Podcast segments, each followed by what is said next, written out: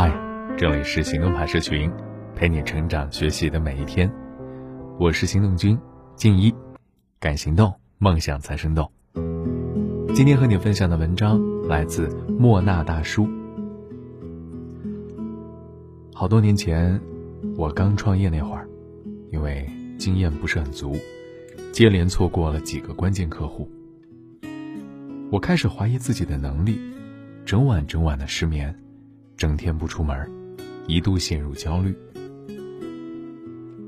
在某天一个清晨，我爸邀请我出去走一走，给我讲了这样一个故事：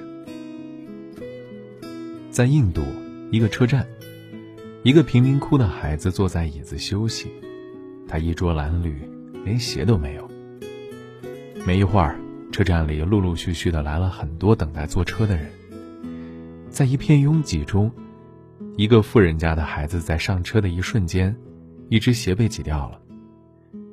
那个贫民窟的孩子捡着这只鞋，想还给这个富人家的孩子，可是火车越来越快，那个贫民窟的孩子怎么也追不上。这个时候，我爸问我：“你猜后来怎么样了？”我摇了摇头。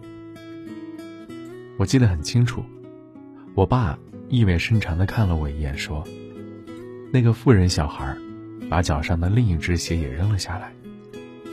因为事情已经发生了，损失也已经造成了，与其谁也穿不了这双鞋，不如把这双鞋留给有需要的人，继续发挥它的作用。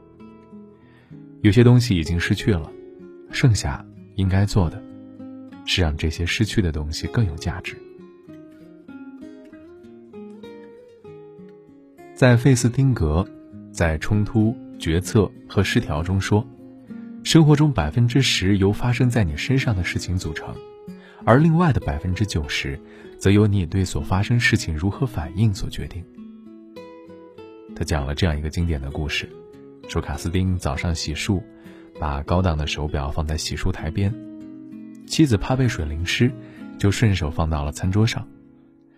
儿子拿面包的时候，把手表碰到地上，摔坏了。卡斯丁把儿子揍了一顿，并且和妻子吵了一架。卡斯丁去公司忘了拿公文包，又马上转回家，家里没人，他只好打妻子的电话要钥匙。妻子急忙往家赶，撞翻了路边那个水果摊。结果是。卡斯丁迟到了十五分钟，妻子被扣了当月的全勤奖，儿子在这一天参加棒球比赛被淘汰了，这真是糟糕的一天。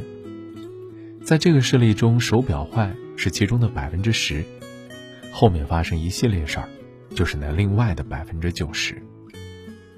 如果啊，卡斯丁在发现手表摔坏的时候，不是训斥孩子，而是安慰儿子：“不要紧，拿去修修就好了。”那随后的一切，至少发生的概率不会那么大。我们改变不了那些已经发生的事儿，但是我们可以改变自己的心态。你有没有这样的经历啊？熬了几个大夜，更改了无数次的设计方案，终于完成。你把方案交给老板，这个时候老板说：“哦，客户决定用他们自己的设计。”你为了一个项目，参考了无数的资料，写了十几份的报告。这个时候，项目负责人说：“你把手头上的资料交给员工 A 吧，以后由他负责。”这个时候，你是在心里大骂老板呢，还是冷静下来仔细的想想，到底是哪个环节出问题了？在电影《等风来》里，美食专栏作家程雨萌本来应该到托斯卡纳进行美食探访，他为了去意大利筹备了三个月，做足了各项准备，但是接到通知不让他去了。给他安排到了尼泊尔，去博卡拉。面对这样的结果，程雨萌很生气，他认为这是一件非常不公平的事儿。可是面对主编的责难，程雨萌最终还是决定去。这个世界上本来就是不公平的哈，这个世界也没有理所当然的事儿，不公平的事情每时每刻都在发生，重要的不是它公不公平。而是知道这件事情不公平以后，我们到底应该怎么面对呢？你选择不去，只是一句话的事儿；但是如果你去，的确会有很多机会啊。人之所以有情绪，是因为我们看问题的视角单一，只看见了我们失去的不好的一面，而忽视了很多事情背后的东西。总说风水轮流转，生活里总有特别倒霉、事事不顺心的时候，总有付出努力得不到回报的时候，总有灰头土脸、特别迷茫的时候。当这些问题出现在你脑海里，你别总是纠结：我为什么会生病？为什么会失恋？为什么会倒霉？看问题的角度，往往也决定了事情的结果。由这件事儿为什么发生在我身上，转换为这件事儿是要教会我什么呀？抱着这样的想法，你就会一直成长，成长的越来越好。好了，今天的文章就先到这儿了。你还可以关注微信公众号“行动派 Dream List”，还有更多干货等着你。